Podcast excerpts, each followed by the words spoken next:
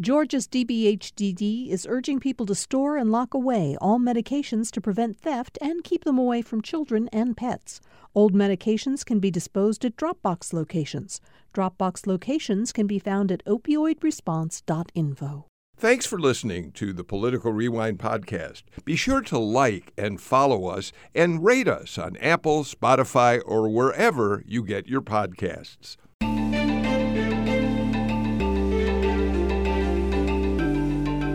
You know, it's uh, Friday, of course, on Political Rewind, and um, many times on a Friday, I'll say, well, we've had another consequential week in politics. Uh, I don't think you could possibly overstate just how consequential this past week has been with the Herschel Walker story uh, demanding as much as commanding uh, the headlines for the entire week. Um, but I'm awfully glad all of you are with us for another edition of Political Rewind. I'm Bill Nigut.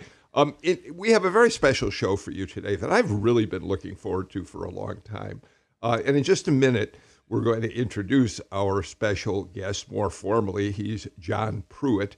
Um, many of you out there in North Georgia know John Pruitt as one of the most highly respected, most popular TV anchormen in Georgia over the years, and we'll introduce him more formally in just a couple of minutes, as I said. But before we uh, get to John and, the, and a conversation about a new novel that he's written, I want to bring in my Friday partner on the show, Jim Galloway, former political columnist for the Atlanta Journal Constitution, because just for a couple minutes, Jim, I think we need to kind of sum up where we stand at the end of this week with the uh, uh, Herschel Walker story. Walker held a very combative news conference yesterday um, out not far from Wrightsville, his hometown. He uh, uh, continued to say he was in this thing for the long haul, that his enemies basically were out to get him. And um, he, he showed no signs in any way of backing down. He said this has energized him and made him more ready for the fight than ever. Jim? Yeah, and, and we'll see. Uh, we'll see how that that plays that uh, approach plays out. Uh, uh basically, he he called reporters to a 10 a.m. press conference, three hours away from Atlanta, and then at 10 a.m. Yeah. decided to, decided that it would be at 1 p.m. Uh, so yeah. let let us let us say that his relations with the press are not good; they're rather hostile. Uh, it it's uh, uh he gave uh, it, and it, uh, at the outset he just simply gave his his his routine uh stump speech reading reading from it didn't address any of the the allegations about the abort uh, paying for for a woman's abortion. Only only when kind of uh reporters uh pinned him down afterwards d- did he make those denials. It's it, it it you know it's he's got he's got uh Washington Republicans hanging with him.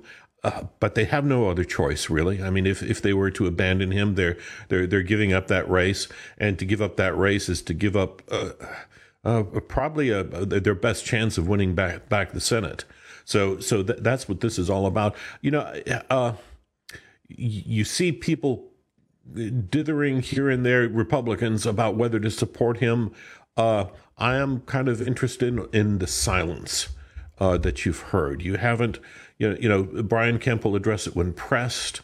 Uh, other Republicans will address it when, when it's when when it's pressed, but you don't have any vociferous uh, defenders for Herschel. Not not that I can tell on the on the Georgia scene. Uh, remember uh, his in, in the primary, Gary Black, uh, the the state agricultural uh, commission, was was was probably Herschel Walker's best opponent. And at, at, and and in that primary race, he said if Herschel wins, he could not endorse him. Uh, Black, so far, so far as I can tell, is silent. I mean, he's he is keeping yeah. with uh, GOP discipline and and uh, saying nothing rather than uh, saying yeah. "I told you so." Yeah, and actually, um, even Kemp has really uh, stayed as far removed from it as possible. And of course, that's been his approach to anything that doesn't have to do with his race, which is part of the reason he seems to be running such a successful campaign so far. One last thing before we move on um, I tweeted out this morning a link to an awfully good piece in the Washington Post, which looks in a very deep way at all of the concerns about Walker's personal life that were raised by any number of Republican leaders and Republican political operatives for up to two years before he actually got into the race.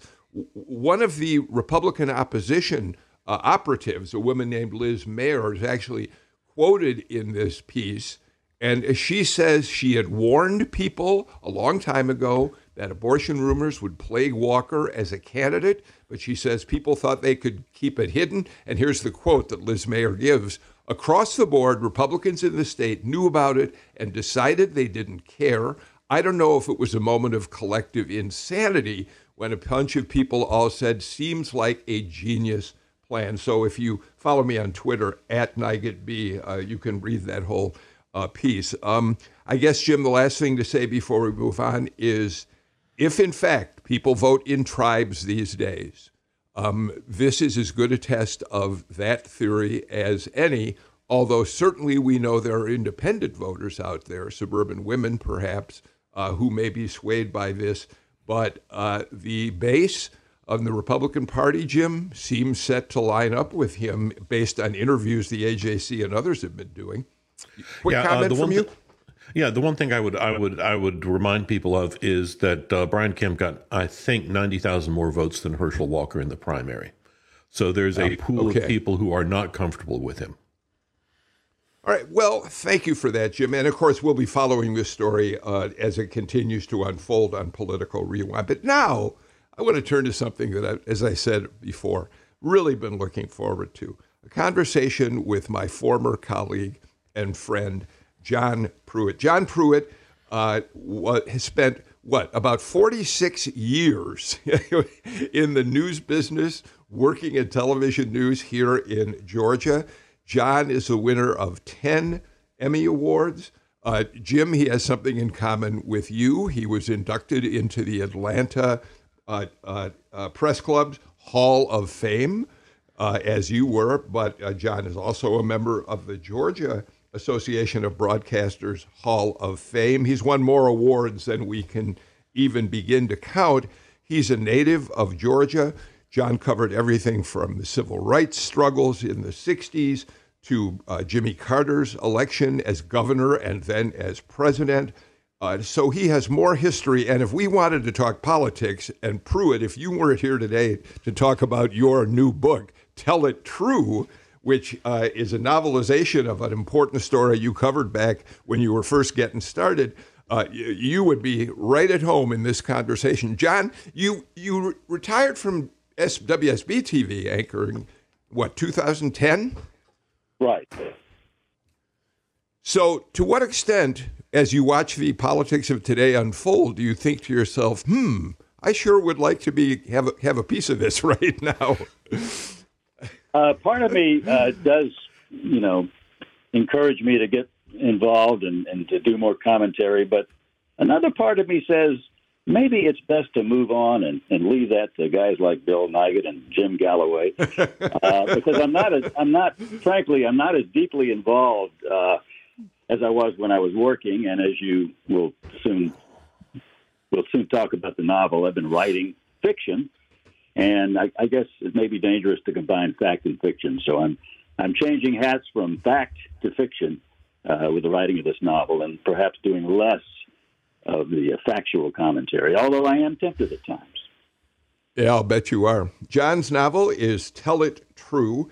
It is a story based on an infamous murder case that took place in, I think, July of 1964 when uh, an Army Reserve officer um, named Lemuel Penn was traveling back from, uh, from his reserve duty through Georgia. He was near Athens. He was ambushed shot and murdered. It became a major civil rights case. Um, and John, first, before we move to the novelization of this, we should say that when this uh, began, this case began, you were just a young, I think, 22 year old uh, photographer, cameraman for WSB TV, and actually were involved in covering this case from the very beginning, right? Well, I, my first week on the job was the first week of July 1964. That happened to be the the week, the day of July 2nd, was the day the 1964 Civil Rights Act was signed into law by President Lyndon Johnson. And that was my first week on the job. And to say I was a photographer or even reporter would be grossly exaggerating my true circumstances. I was hired as a as a newsroom flunky, more or less. I was the odd job guy. I had no journalistic experience at all. I did have a college degree, and I had read War and Peace, which impressed the news director, and I think that's why he hired me at the princely sum of a dollar twenty-five an hour. But in those days, civil rights was embroiling the entire Southeast. We had a very small news department. Every warm body had to be pressed into service. And my first week on the job, I went to a segregationist rally in, at the Lakewood Stadium in South Atlanta, full of raving segregationists so unhappy that the Civil Rights Act was law and swearing defiance. And at that rally, four young black protesters came in and they were severely beaten. And miraculously, I was able to shoot the first news film of my life, thanks to my a senior reporter who was accompanying and helping me carry equipment. He gave me a camera and said, John, go see what you can get. I was able to get a few shots, and that went coast to coast on the NBC Nightly News that very evening, and I felt I had found a job I could love. Uh, so to say I covered the Lemuel Penn case, a bit of a stretch. Uh, Colonel Penn was murdered shortly after the Civil Rights Act was passed, about eight or nine days later. And I was, of course, very aware of that case and did spend some time in Danielsville at the trial of the Klansmen, not covering the trial, but holding the phone booth, the only phone booth on the square for our senior reporter who was actually covering the trial to come out and phone in the verdict. So that was that was the sum total of my role in covering the Penn case. I, I want to add that when I began writing Tell It True, I I didn't intend to write about the Lemuel Penn case or fictionalize it. I wanted to write about the 60s, 1964 specifically, and the racial conflicts that existed and, and all the manifestations of that political, law enforcement, journalistic, civil rights, all of that. I needed an event that would provide a gravitational pull to bring in all of these characters I had created. And it struck me that the Lemuel Penn murder was the ideal vehicle for that but I've heavily fictionalized that crime. Uh, true, it is based on that event, and much of the narrative and the plot revolves around that event. But I want to assure readers it is totally fictionalized. I do hope it will lead people to learn more about Lemuel Penn and that horrible crime. Um, the uh, uh, uh, we'll talk in just a minute about the characters that you've created uh, around the actual crime um, and, and done so much more with this book. But uh, Jim Galloway, uh, we talked briefly with John before the show started about the interesting way in which a, a journalist like Pruitt uh, and like you and me was able to turn from writing basic news stories, you know, the basic news lead. Um, and uh, the economy of writing a story for TV news, writing to pictures, to writing fiction. And Jim, I found that one of the most fascinating things about reading this really fascinating book that uh, uh, John has written, Jim.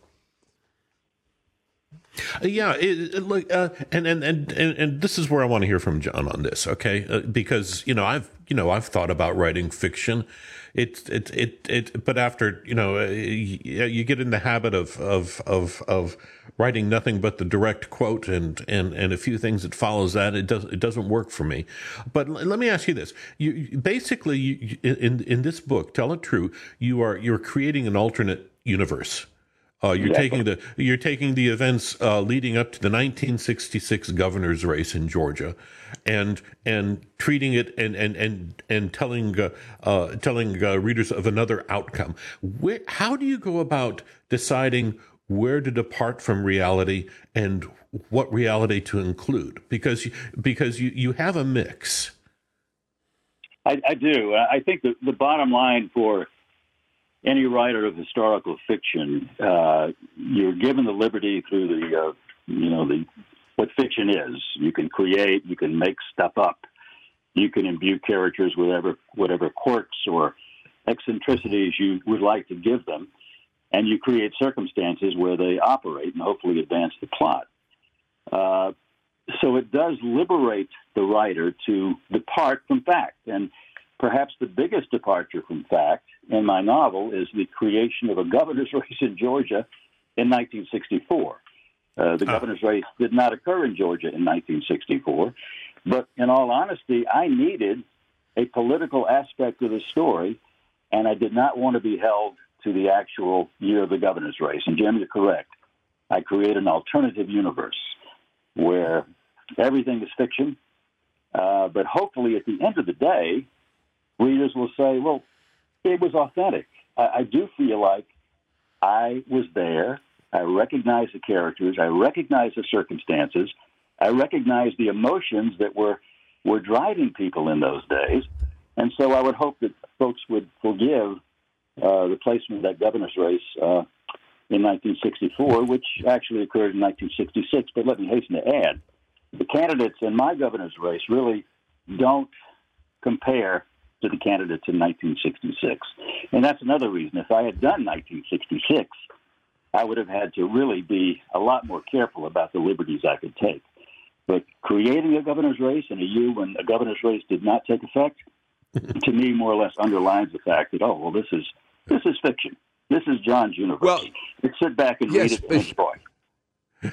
But here's why this is important, um, and I want to make sure our readers get, our listeners get this, because in fact, this book is far more than a story of the, the murder and the subsequent trial. Um, John, you also uh, talk extensively about how the civil rights uh, movement was um, uh, developing uh, kind of counter narratives, the, the traditional civil rights nonviolent leaders, and you bring in the younger activists who want action quickly. They're not, they call, they call uh, their elders Uncle Toms. You bring that in. You talk about the uh, business leaders who want a more progressive Atlanta and are worried about the image of the state and the city uh, hurting business here. We don't want to be another Birmingham, essentially. So when you move the governor's race from 66 to 64, that's an important part of the theme of your book, which is Georgia, but particularly Atlanta, on the precipice of change becoming perhaps a more progressive place, removing itself from the old SEG image and moving forward. And that's exactly what's happening in your governor's race between Roscoe Pike, the arch segregationist, and Harrison Parker, who views himself as a far more progressive uh, character, right? Yes, but Parker cannot campaign that way. And as we all know, Jim and Bill, uh, you had to be a segregationist for much of this period to even be considered electable in Georgia. And anyone with progressive instincts or ideas who felt that the change was inevitable, and most thinking people knew change was inevitable, the question was how to achieve it and how to get to that point. But to be elected uh, is a very difficult proposition when you're facing the electorate that really wants a segregation, or at least an extreme conservative. And uh, so that's the dilemma Harrison Parker faces and he's aided by my representative of the uh, Atlanta business white power structure, Devereaux Inman. Does that sound like an Atlanta name? who, who does try to pull the strings, and as we all know, that really is the story of how Atlanta operated. The beginning, if you will, of the Atlanta way, which was not a thing back then in terms of calling it that, but the power structure often behind the scenes working to ensure that political candidates and office holders hewed to the idea that Atlanta could escape the fate of Birmingham, could become the South's next great city, and economic benefits would flow, which is exactly what happened. But I needed the governor's race in 1964 to make that point.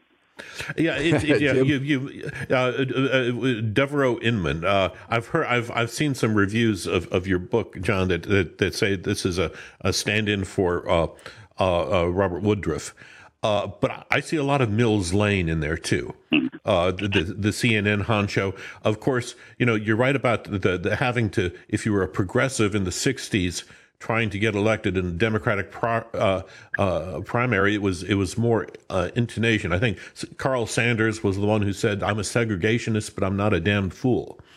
Uh, uh, Jimmy Jimmy Carter in the 1970 uh, race for governor uh, was I mean, I, I read the predicament that you had your your your your progressive Democrat uh, in the book, and said that's that's he's not Jimmy Carter, but that's his dilemma. He he he can't he can't say where he wants to take the state, uh, and and be elected at the same time. Well, and there are parallels between Harrison Parker and Jimmy Carter, but Harrison Parker is not Jimmy Carter. Uh, but we all know that in that 70 race, which we covered, uh, Jimmy Carter went to great pains to try to make people think that he really was conservative. He, he made some moves that were quite controversial.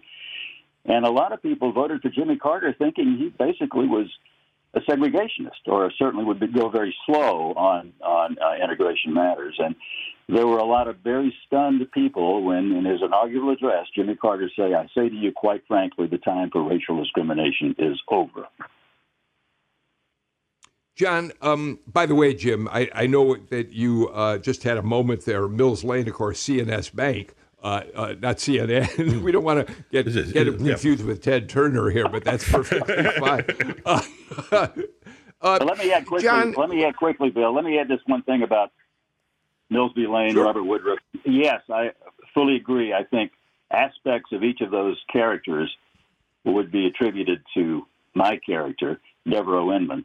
And, and many of my characters are composites. And I think one of the fun things about reading the book for folks who have some knowledge of Atlanta and Georgia history will be finding those composite characteristics that I've combined in some characters, like Devereux Inman. Um, so, okay, John, I, I, want to talk for a few minutes about the novel itself, and, and I, then I want to expand and talk about you in, in how you approached writing this book. Again, moving from journalism to um, to fiction. But here's one of the things that I found really interesting. Um, in, one of the characters in your book is Ronald Hill, the vice president and general manager of uh, of a station that seems to be an awful like lot like, like WSB uh, TV. well, WDX. in part, be, WDX in yeah, and one of the reasons it seems fairly similar is that you describe the building that Ronald Hill uh, works in, which is an old antebellum style uh, plantation building with white columns. John, we who work there know that the f- former WSB headquarters used to be called White Columns and was, in fact, an antebellum building. but here's why I bring this up one of the fascinating things is that Ronald Hill is a man who himself has um, he's he's a businessman first and foremost. Um, he, he understands that there needs to be a separation between what he does and his newsroom, um, but he is well aware of the pressures that he faces um, in terms of being able to speak to the people who are not ready to accept integration in the state at the time, who do not support the civil rights movement that's unfolding around them, and yet at the same time be willing to cover all of those uh, events and changes that are going on in uh, the state around him. And one of the things I thought was fascinating about that is in a different way, it reminds us of what news organizations are dealing with today how do you talk about conservative Republicans, the pro Trump Republicans, and balance that against uh, the criticism of those uh, people? How do you find a way to represent uh, all of those different forces in contemporary politics today? And as I read your book, I thought, well, that's the same thing they were that that Robert R- Ronald Hill was dealing with uh, back in the 1960s in the context of civil rights what was it uh, Faulkner said? The past is never over. In fact, it's not even past. uh, yeah, I think I think the challenge today is much more difficult than it was in the '60s. Uh, I think, and I created the character of Ronald Hill uh, in the, this television station WDX to illustrate the media role in the whole process of moving Atlanta forward, uh, escaping the Birmingham image, and the media was very much a part of that in terms of bringing in black reporters and black anchors. That came a little later. Lo Jelks was the first black reporter. He came in 67. And that was a historic move. And it created a lot of turmoil and, and objections. Uh, my good friend, our good friend, Monica Pearson, will tell you about the uh, the ordeal she had to go through when she became the first weekday uh, anchor, Jocelyn Dorsey as well. So television stations and, and certainly newspapers really, in a sense, led the progressive drive. They were they were complicit in the desire to move the city forward, to eliminate violence or at least to suppress the violence, and to take a leading role. And the newspapers as well. I mean, think Ralph McGill, think Eugene Patterson. Uh, they were setting the tone. And our city was so fortunate to have that journalistic voice and that sense of journalistic responsibility. So I did want to build that into my narrative. Uh, the media played a real part. And of course, the ground troops, Gil Matthews and, and Mindy, were out there covering the stories and, quote, telling it true, unquote, under very difficult circumstances because uh, to be out in the field in those days was, was quite a risky proposition. Um, I, one other point about about about Ronald Hill, though, at, at early in the book, uh, Reverend Elijah Timmons, who is the, the more traditional uh, nonviolent civil rights leader in the community, comes to see Ronald Hill, and he says to Ronald Hill, "You stop covering these radical black students who are stirring up so much trouble." they're hurting us, they're hurting the movement, they're hurting the image of the city. And, and, Ronald Hill says to him basically, Reverend, I'm sorry, it's news. We can't not cover it. So, in many ways, that's what I'm talking about when I say, you know, the balance that needed to go on then um, was, it reminds me of some of what we as journalists have dealt with starting when Trump became ascendant in 2015. Yeah, the challenges never get easier, I found. and uh, art imitates uh, life and vice versa. We uh, continue to struggle with those, uh, those challenges. Uh, hey, uh, uh, John. I, I eventually, it, I, I, do want to get into some of the more, more fascinating, just because we are a bunch of an uh, uh, elderly statesmen, if, if, you will. Here, I want to go. I, I do want to get into the one thing that I like about what what you what you've written is you you you kind of you, you give you give a lot of process uh, in here about uh, about how it was to commit journalism without a cell phone. Uh, but but I do but I do want to I, I, since since you've already opened up the topic, I do want to uh, uh, tell readers that if you are interested, if you know your Atlanta history, if you know your Georgia history, uh, there are just so many delightful Easter eggs in here. Uh, you've already mentioned one. This is about a, a, a, television station, WDX TV. That's Welcome to Dixie. But but of course, WSB's uh, was the first station in Atlanta, and WSB stands for Welcome South Brother. So right. there's there, there's that. Uh, I do have there's a quote in there, and and and I, I love how you steal you do steal from history. You know, it's it's you've got a quote in here. He says uh, uh, uh where you've got uh, uh your your Mr. Pike, the the conservative candidate for governor. He's he's saying saying what he he'd do to, to black protesters. He says, "Why I think that they ought to put him in so far back in jail that they'd have to pump daylight to him." That's an old Governor Marvin Griffin line. That's from the 19, late nineteen late nineteen fifties. Uh, you've got. You know, I was thinking it was uh, Herman. I was thinking it was Herman Talmadge, but uh, uh you're it, probably it, right. I would not question you on that one, Jim. Uh, but but then you've got so so okay. So we're going to go to a break, right? Uh, if we're if we're going to go to a if we need to go to a break, let's then, do that, then, Jim. You're.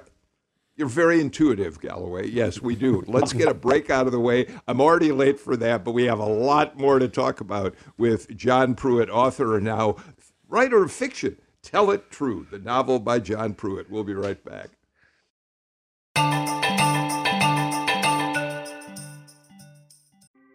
Thanks for listening to Political Rewind. If you like this show, you'll also like Georgia Today. It's a daily podcast from GPB News, bringing you compelling stories and in depth reporting that you won't hear anywhere else. Join me, Peter Biello, for this quick and convenient way to get the best of GPB News' extensive coverage of the topics that matter to you, delivered directly to your device every weekday afternoon.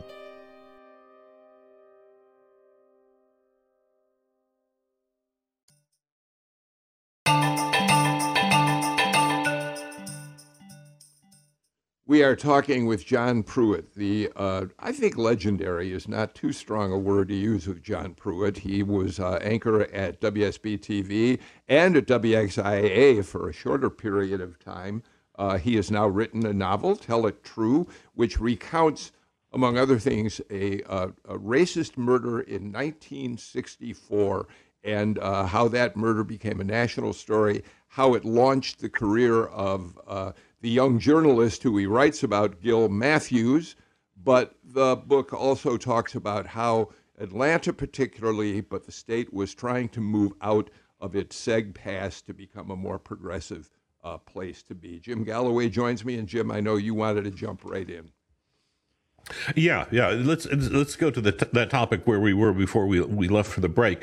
Uh, uh John, you, you go into you, you go into some just some fascinating detail about what a what a a, a TV reporter slash cameraman had to go through simply to simply to get his get his his his film. We're not talking about we're not talking about digi- digitized images. We're talking physical film back to his station, processed and then chopped up into pieces for a story. John, that's I want to, I wanted to hear that too because like you, I started with film and uh, went through the whole kind of process. You talk just a little bit about that because it really is interesting. Well, and I wanted to put process in because I think too often we forget how tough it used to be. Television being a, a relatively young arrival on the journalistic scene, uh, I can vividly recall uh, duplicating the scene where Gil Matthews is loading up his gear to go into Grady Hospital for a news conference. Uh, a heavy Auricon camera on your shoulder pod, uh, an amplifier around your neck, a Frezzolini battery pack, which must have weighed five pounds, around your left shoulder, uh, a light meter dangling precariously from your neck and swinging wildly when you swivel to get a shot. Uh, all of that, and you're hauling it in a tripod uh, one person was carrying all that gear. We had hand carts to do it. And in the field, of course, uh, you very often were operating by yourself without assistance. So everything was a one man band. And when you shot the story, it was film. So you knew you were at least two hours away from getting it on the air. And if you needed to phone in a bulletin, well, where do you find a phone? I mean, if you can find a phone booth, great. If you're out in the country, you can knock on a door and maybe someone would let you in to use their phone. But the the fluidity of communication that we take for granted today was simply not there. And of course, we didn't realize what the future would hold. But uh, looking back, it's absolutely incredible to me that we, we got anything on the air because it was it was so difficult. John, where you dumped the film into the bag, you had to get it into the machine to be processed. And then the editing yeah. was a little bit different as well. You literally physically cut strips of film. Um, my recollection of doing it is putting little pieces of film on tape up on a wall, marking above, yeah. and here's what this shot is. And then Bill, you would I'm literally impressed. splice it together. Believe me, I and am then the splice breaks on the air. That was also a common yeah. problem. well, John, I, I want to talk about. Yeah.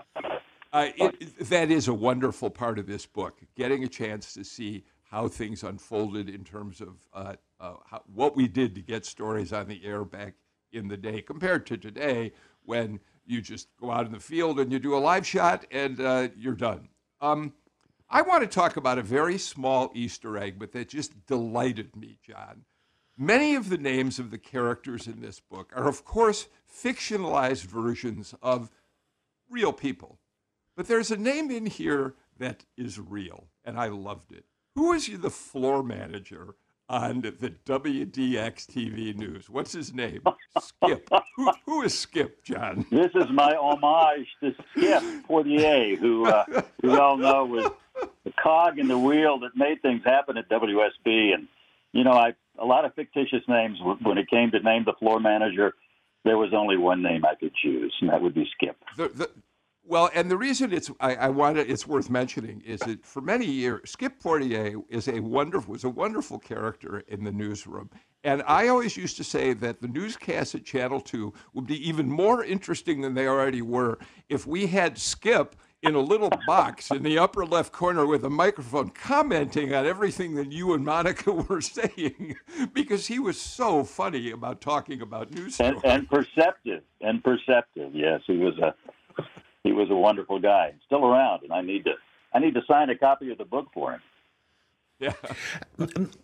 Hey, John, um, and and I, I guess I, I need the, uh, John Pruitt, the nonfiction uh, journalist here. Here, uh, the, the, period that you're writing about 1964, you're right. It's kind of the birth of of of TV news on the local political scene because I mean, I mean, we've we all we experienced in, in the 1960 debates with with Kennedy, but this was, you know, t- TV was getting somewhat portable, not not very, but somewhat portable. You had a whole group of politicians in Georgia, throughout the South, everywhere actually, who are trying to get used to it, to to to deal to how they work with with with TV reporters and how they work to get their TV message out. In in you know the the, the Southern tradition was of the stump speech was this very, especially in rural areas, was this very bombastic, very loud, very long address to to crowds of supporters. That's how they got their message out. How did you find the, them them tailoring, tailoring themselves? Uh, w- when you were first in, in, in your first say 10 years uh, on the streets of, of Atlanta? Well, they all tended to talk a little too long, and we were burning film. And if they didn't want to answer the question, they could keep talking and filibuster, and you knew you were, you know, every split of film was was costing the station money, and we were always uh, encouraged not to shoot a lot of film. But you know, we all learned together, and and I am actually talking the book about politicians realizing that they need to get their main point across initially, and then they don't have to worry about it if questions are asked. Listen, they've made their main point, and very often they feel they've made the point that they know uh, the television reporters will will use. Uh, there's a sequence where Roscoe Pike, the racist candidate for governor, is, is stumping uh, in a small Georgia town, and a network crew finds him, and he. Uh, I like that chapter because he more or less turns it totally to his advantage uh, because he's got, got a crowd of supporters behind him and they're with him and they're cheering him on. And he knows the things he is saying are going to make the network news that night because they're so outrageous to this reporter who's probably come from New York down to do this piece. Uh, so the candidates probably are a little more evolved than they would have been in 64 in my novel. Uh, but post 64, things really began to develop. I think 1970, Jim and Bill, was probably the first year television really had impact in terms of professional uh, advertisements, the Gerald Rafshoon era, I like to call it, where where skilled uh, consultants were crafting television messages. That wasn't happening in '64. If you saw a, a politician on TV, a candidate, he was doing his in studio, look at the cue card uh, message, and moving on. But he got a lot glitzier post '64. So, John, let's go back to the heart of the book, uh, please. Uh, you're the victim uh, uh in, in, in your novel uh, is Jarvis Pendry. He is uh, murdered after stopping at a gas station. He's lost his way in what you is Pickett County in the novel. He's looking to find a way to his uncle's house. He goes into a gas station that um, where the, the people are extraordinarily unfriendly. He leaves very quickly. He's followed and shot to death um, right as he's uh, about to cross over a bridge in Pickett County.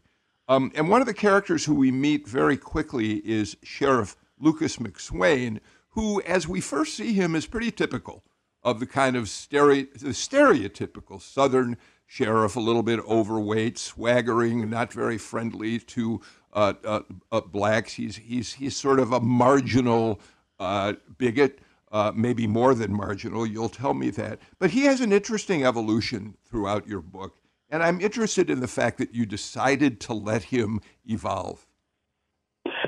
You know, it's an extraordinary thing when you write fiction and create characters and put them in their own little cosmos. They will begin to take on actions that you could not have predicted.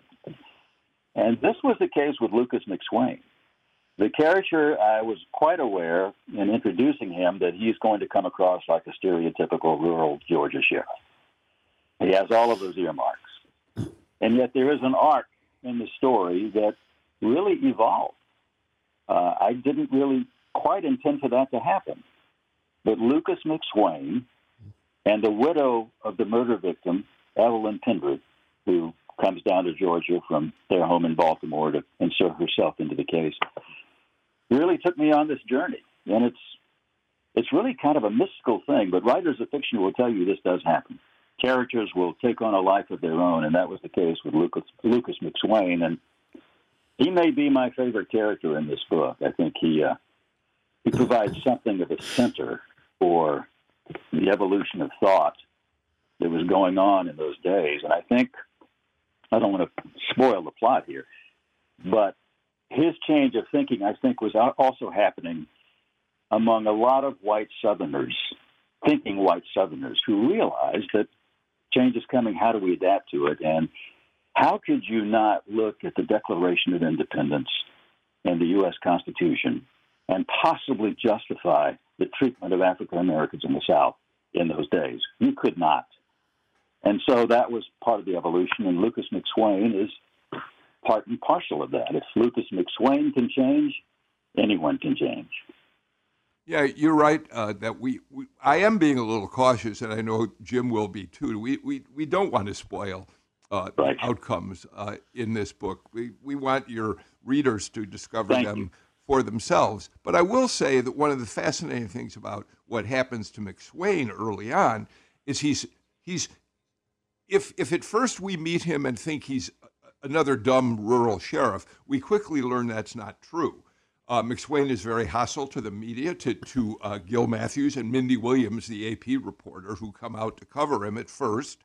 Um, and then state law enforcement, GBI, shows up.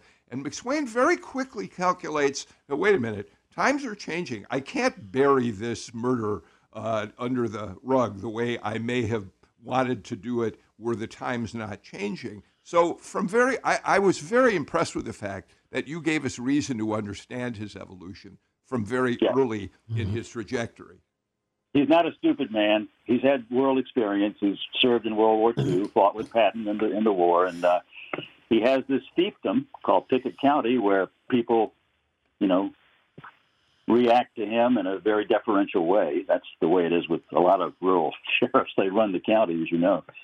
Uh, so I'm glad you picked up on that. Yes, he is not an imperceptive man. He he can take advice and he can examine and, and adapt accordingly. Jim? Okay, okay, John. John, on on this one, if you think I'm cutting too much into your plot, just just give me a wave, give me a high sign, and and I'll I'll, I'll shut my mouth. Uh, but one of the one of the more more.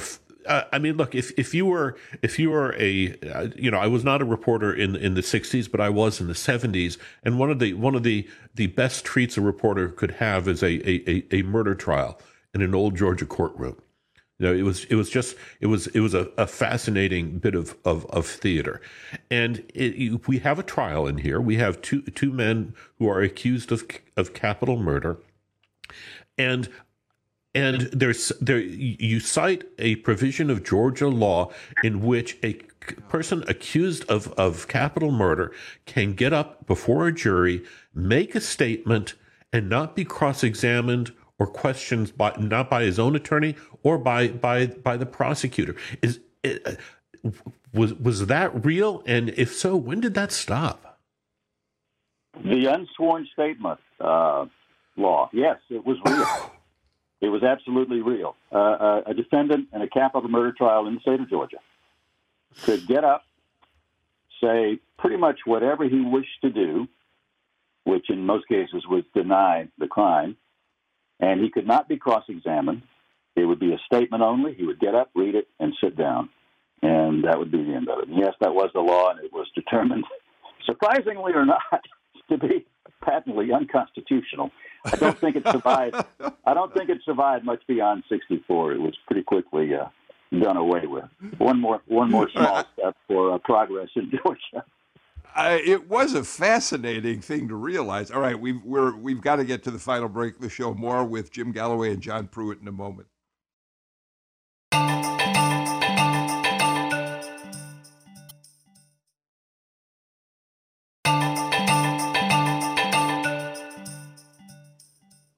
Jim Galloway and I are talking to the novelist John uh, Pruitt after virtually 50 years in the television news business as one of the finest reporters and anchors in Georgia. He's now turned to writing a novel, Tell It True, the story based on a true uh, race murder that took place in 1964. Here, quick comment, uh, John. I was really you know, I felt bad for your protagonist, Gil Matthews, who, when he has a quick break, goes to the varsity for a hot a hot dog. Uh, as a Chicagoan, I'm sorry, John, but it's just not the same as a Chicago hot dog. Anyhow, let's move on. I want to know. Uh, you are have always been considered a model of journalistic integrity. It's one of the things about your reputation that has been sustained your entire career. Um, you're fair, straight down the middle. You report facts as you see them. Um, so, what's it like to get turned loose like this, John? You talked about how McSwain evolved. You let he evolved in front of your eyes. Suddenly, the universe is yours to create. That must be a remarkable feeling and a bit scary, too. Uh, Bill, thank you. You're very gracious, and I appreciate those kind words. And yes, it is a bit scary. Uh, but I, I, simply have to tell you that after a, a, a, career of writing the facts and telling it true in a very factual way, to be liberated to the world of fiction, uh, but being held to also historical accuracy in terms of the times and the people and, and the events, uh, was liberating and exciting and thrilling. And uh, by golly, I'm thinking about maybe trying it again. Oh, good for you. Maybe, maybe. Jim? No, no commitment there. Yeah, it, it, it, but but but you're right. I mean, uh, uh, you draw art from reality, which then becomes art again. And and I'm I'm I'm curious in, in, in just in reading this book. You know, I there were a lot of confrontations, especially the interactions with with with media and and the crowds and the crowds that a, a candidate can summon to deal with the media. Uh. That's that's yesterday's news. That's that's that's that is that is that is uh, that is yesterday's press conference uh, with Herschel Walker. Uh, it, it it just seems to me that that that you have you're drawing you're drawing from his you're drawing from from fact, but but you're almost predicting the future, you know, in in a way. I'll go back to Faulkner the past is not past. it is very much with us today. And I was quite aware writing the novel, things were evolving as I was writing. The Ahmaud Arbery murder took place as I was writing the, the, the book. Um, the Floyd murder in uh, Minneapolis. Uh, even the election controversy I have in my book was written prior to the presidential election, uh, the last presidential election. So events were more or less keeping up with the book. Art was imitating life, and vice versa. Yeah, and actually, actually, you, you, the readers may want to take note here. Is is that uh, the, the, the the the murder in, in, in John's book and the Lemuel Penn murder of, of 1964, the the the the parallels to what happened to Ahmaud Arbery in in in in 2020 uh, down in down in Brunswick. There, it's it's actually quite incredible. It is indeed. One of my mentors in this process, the late Terry Kay, wonderful novelist, who spurred me to write and who I sent manuscripts to, and he would critique them, sometimes unmercifully, but to my benefit. He was incredulous too that so much was going on that I was writing about. Uh, it was almost scary, in fact, that things were developing in real life that could be uh, emulated in the book itself. John, um, I, I want to. We've only got a few minutes left, but I, but I don't want to uh, ignore something that I think is really important about the book. One of the people who you turned to to get input about the book was Monica Pearson, um, who you served sat side by side with for so many years at the anchor desk at Channel Two News.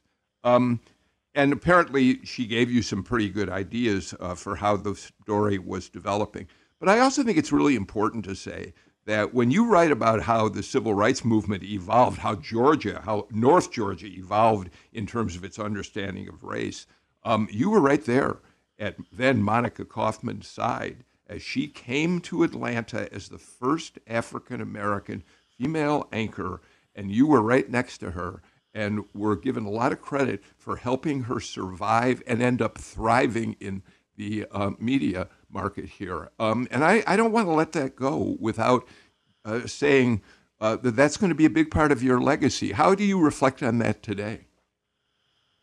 Well, I, I view it as a, a great privilege to have been the guy who sat next to Monica when she arrived and went through um, a very difficult period of uh, critical viewer reaction.